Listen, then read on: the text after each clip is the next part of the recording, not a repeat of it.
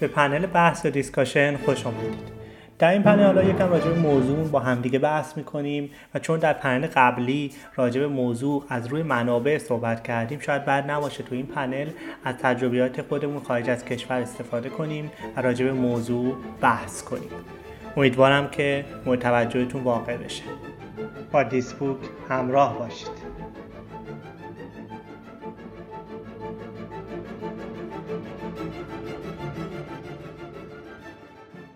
در مورد تجربه خودت در رابطه با این دو سال مثال بزن. اگر تو این 6 سالی که تو پراگ بودی مثالی داری که کمک می‌کنه به در واقع این مسئله ما رو راهنمایی کن و ممنون میشم که صدای تو رو بشنویم و مثالات رو بدونیم.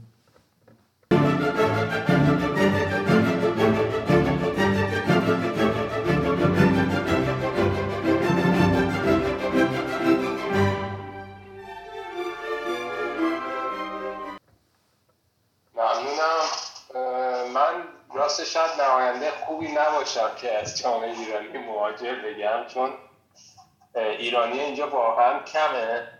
البته توی چند سال اخیر بیشتر شده. شاید الان دیگه جایی نباشه توی دنیا که ایرانی نباشه تویش من بیشتر سعی می‌کنم جامعه خودمون رو توی داخل با جامعه اینجا مقایسه کنم.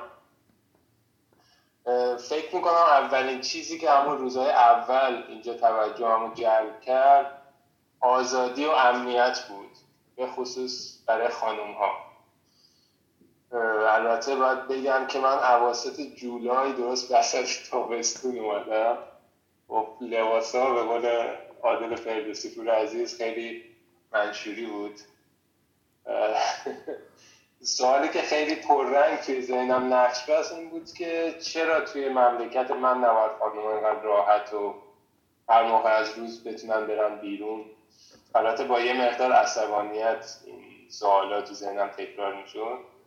حالا ممکنه گفته بشه که مثلا حاکمیت مقصره ولی به نظر من آزاری که خانوما ایران می‌بینن بیشتر توسط مردان جامعه است تا خیلی بیشتر از طرف حکومت باشه به نظر من.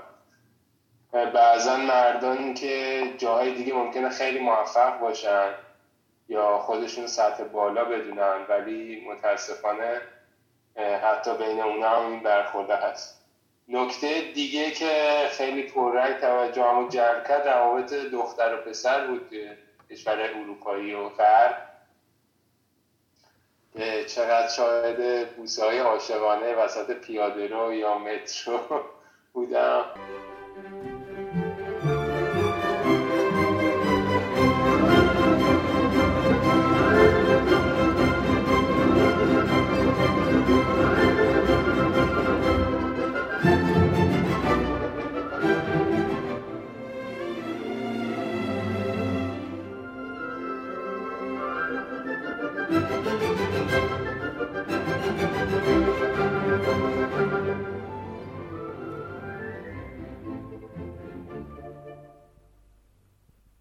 توضیحاتت و حالا مثالهایی که زدی و اون شهود خودتو راجبه حالا موضوع سعی کردی که بیان کنی.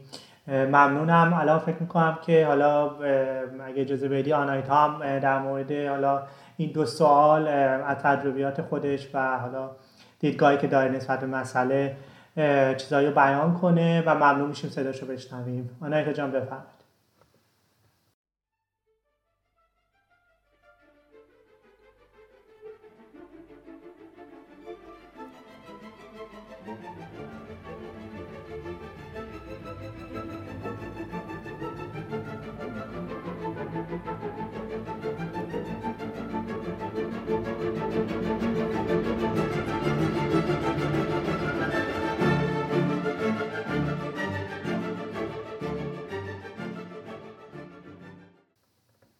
کلا به نظر موضوع خیلی مهمیه. موضوع این هفته اینکه این خیلی خوبه که ما در مورد فرهنگ ایرانی رویات ایرانی بیشتر حرف بزنیم.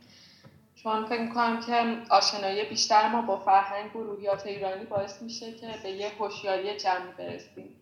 و همین می‌تونه باعث شه که روحیات سازنده رو بیشتر کنیم. ببینیم کدوم قسمت سازنده تر اون رو تقویت کنیم. همطور یه پادزهری ممکنه پیدا بشه برای روحیاتی که فکر می‌کنیم مخربه یا نامناسبه. در کل ایرانی ها ویژگی مثبت و خوب زیاد دارن. مثلا خیلی مهربونن تو مشکلات هم دیگه خیلی کمک می‌کنن. خیلی خوب می‌تونن با بقیه همدلی کنن. و کلا ایران مثلا در مقایسه با آلمان یه کشور خیلی جوونه و خیلی قابلیت های خیلی چیزای بالقوه داره که باید از اینا استفاده بشه. ولی حالا بحث امروز ما بیشتر انتقادیه. سعی می‌کنیم با یه نگاه انتقادی موضوع بررسی کنیم. چیزی که من فکر کنم اینجا فکر کنم یه مشکل توی ایران یکیش مثلا می‌تونه نبوده فرهنگ گفتگو, باشه. چیزی که من فکر می‌کنم یه مشکل تو ایران نبوده فرهنگ گفتگوه. آدما نمی‌تونن حرفشون رو به موقع و بدون عصبانیت بزنن. چیزی که اینجا ولی می‌بینم خیلی راحت آدما می‌تونن خواستهاشون رو بگن توقعاتشون رو از همدیگه بگن. و اینجا خیلی راحت آدما همدیگه رو رد می‌کنن ولی بین ایرانی ها این فرهنگ گفتگو به معنی عمیقش دیده نمیشه. البته میگم بین ایرانی ها یعنی من خود منم این مشکل رو دارم. نمی‌تونم حرفمو به موقع بزنم. فرهنگ گفتگو خودش می‌تونه یه هنر باشه. اینکه آدما اون چیزی که باش مخالفن رو صادقانه بگن. گفتگو این قابلیت رو میده که جنبه های مختلف رو جنبه های مختلف یه موضوع رو ما یاد بگیریم. بعضی آدم ها انگار حاضر نیست از اون منطقه امنشون خارج بشن و حرف بزنن. اگه ما بلد بودیم با هم حرف بزنیم شاید مشکلات کمتر شاید کلا تنش کمتری داشتیم. به خصوص توی شرایط الان جامعه که همه چی خیلی قطبی و گروه بندی شده آدما یا صد درصد مخالفن یا صد درصد موافق و با هم حرف می‌زنن نه برای اینکه چیزی از همدیگه یاد بگیرن. حرف می‌زنن که ثابت کنن حرفشون درسته. یعنی که ثابت کنن طرف مقابل داره اشتباه میگه چیز دیگه ای که من به ذهنم رسید و در واقع ازم مثلا ایرانیا با آلمانیا خیلی تفاوت دارن اینه که ایرانیا با همدیگه شفاف نیستن. و تا حدی دوباره شاید این دوتا موضوع به همدیگه به اون گفتگو هم برمیگرد به موضوع قبلی که گفتم شاید برمیگرده. اینکه توی ارتباط با آدما صداقت وجود نداره. مثلا مثلا با یه آلمانی اگه توی برخورد دوم یا سوم متوجه میشی که ازت خوشش میاد یا ازت بدش میاد می‌تونی بفهمی که چه حسی نسبت به تو داره. ولی ایرانی خیلی طول می‌کشه. یعنی یه زمان طولانی نیاز داره که بفهمی که بفهمی اون آدمه در مورد تو چی فکر می‌کنه چه حسی داره. البته اینا رو هم دارم میگم. مثلا ما اگه بخوام در مورد آلمانیا می‌تونیم مثلا یه جلسه در مورد آلمانیا حرف بزنیم. حتما. به این معنی نیست که اونا این مشکل اونا هم مشکلات خاص خودشونو دارن مثل ریسیزم و چیزای دیگه. ولی خب برنامه امروز ما در مورد ایرانی هست به خاطر همین من این دوتا موضوع به ذهنم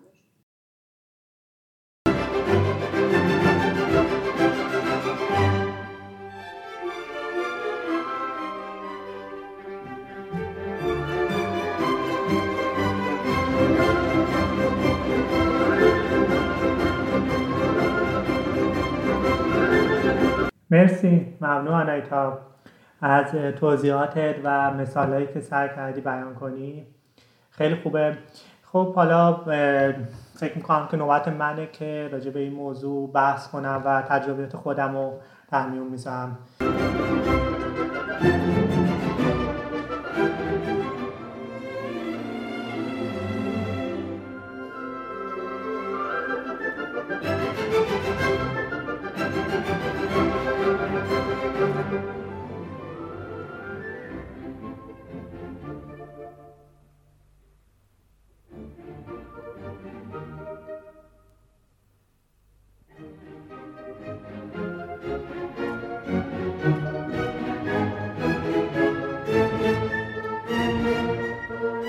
راستش این سوال لحظه که اومدم آلمان همراه من بود.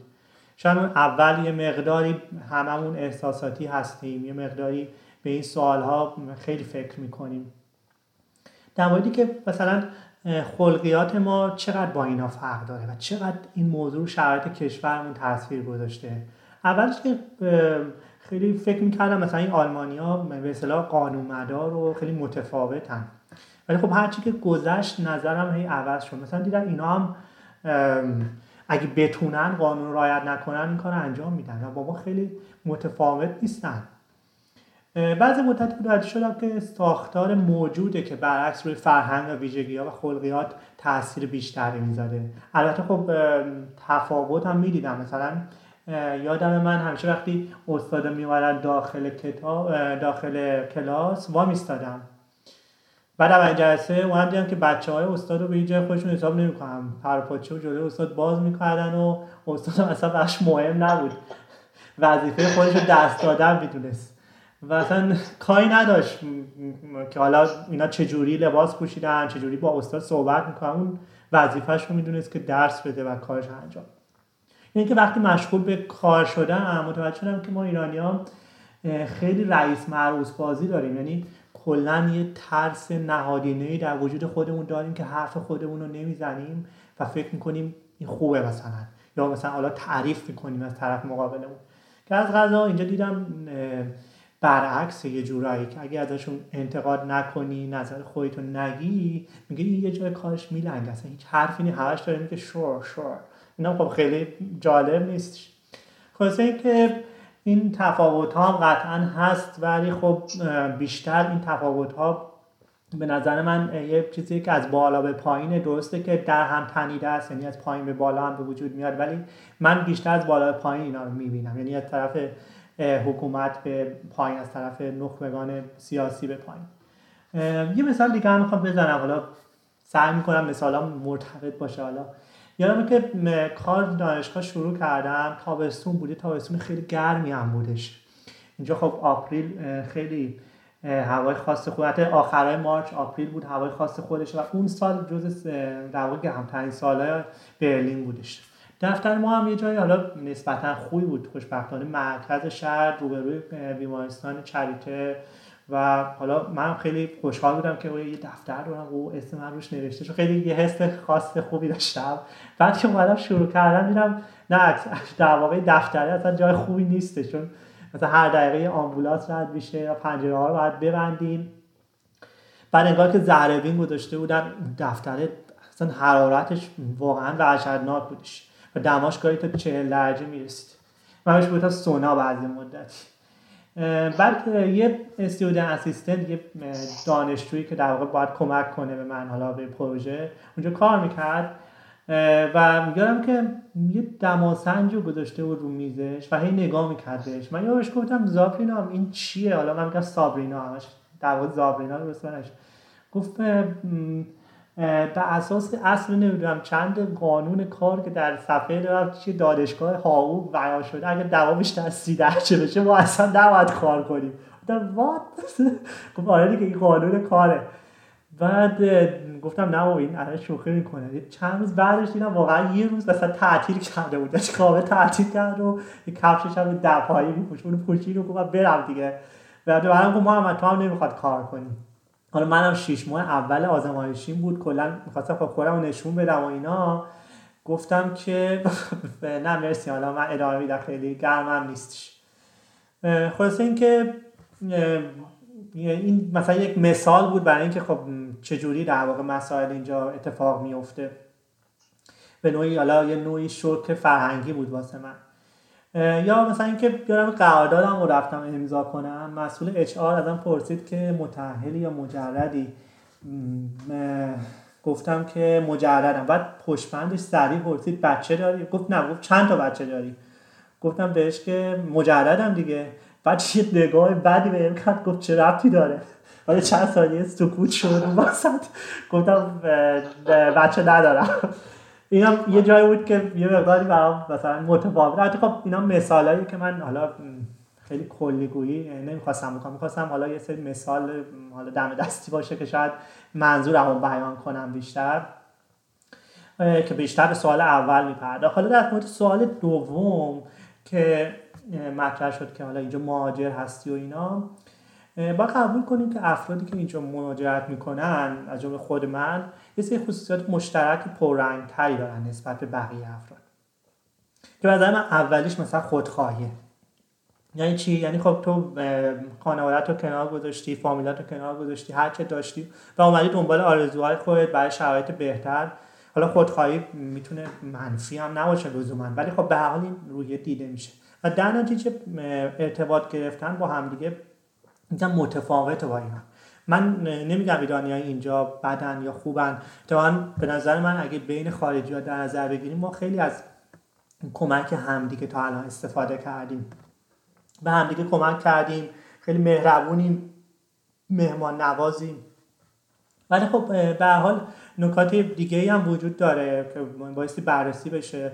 و من اون نکات رو حالا که منفیه سعی می‌کنم از دیدگاه اون کتاب ها بیشتر کتاب که حالا بعدا داریم راجبش بپردازم. ولی به طور کلی اگه بخوام تقسیم کنم ایرانی ها اینجا رو یه سریشون محو شده در فرهنگ در واقع مقصد هستن که حالا هر چی که اینجا هست و خوب می‌دونن و فرهنگ خودشون رو در واقع خیلی بد می‌دونن. یکی در در مقابل فرهنگ مقصد مقاومت می‌کنن. یعنی برعکسش فقط به فرهنگ خودشون می‌پردازن حاضر نیستن مثلا حالا یه ذره سختی بدن یه موقع حالا موزیک آلمانی گوش کنن موزیک همش تو فرهنگ خودشونن. و سومیش هم که حالا بهترینشه حالت تطبیقی دارن که حالا نکات مثبت هر فرهنگی رو سعی می‌کنن بگیرن و چون تو هر دو هستن ازش استفاده کنن.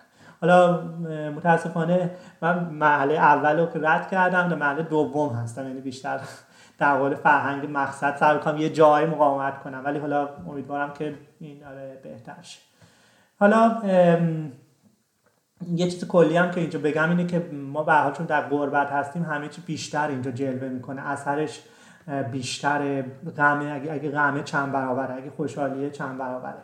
دوستی ها با حساب کتاب تره. آدما گاهی وانمود می‌کنن اون که نیستن و یعنی یک از دوستان به می‌گفت که این مرکل چی شد؟ در هم در رو باز کرد. همه اومدن. همه خارجی ها اومدن. آلمان شده پر خارجی.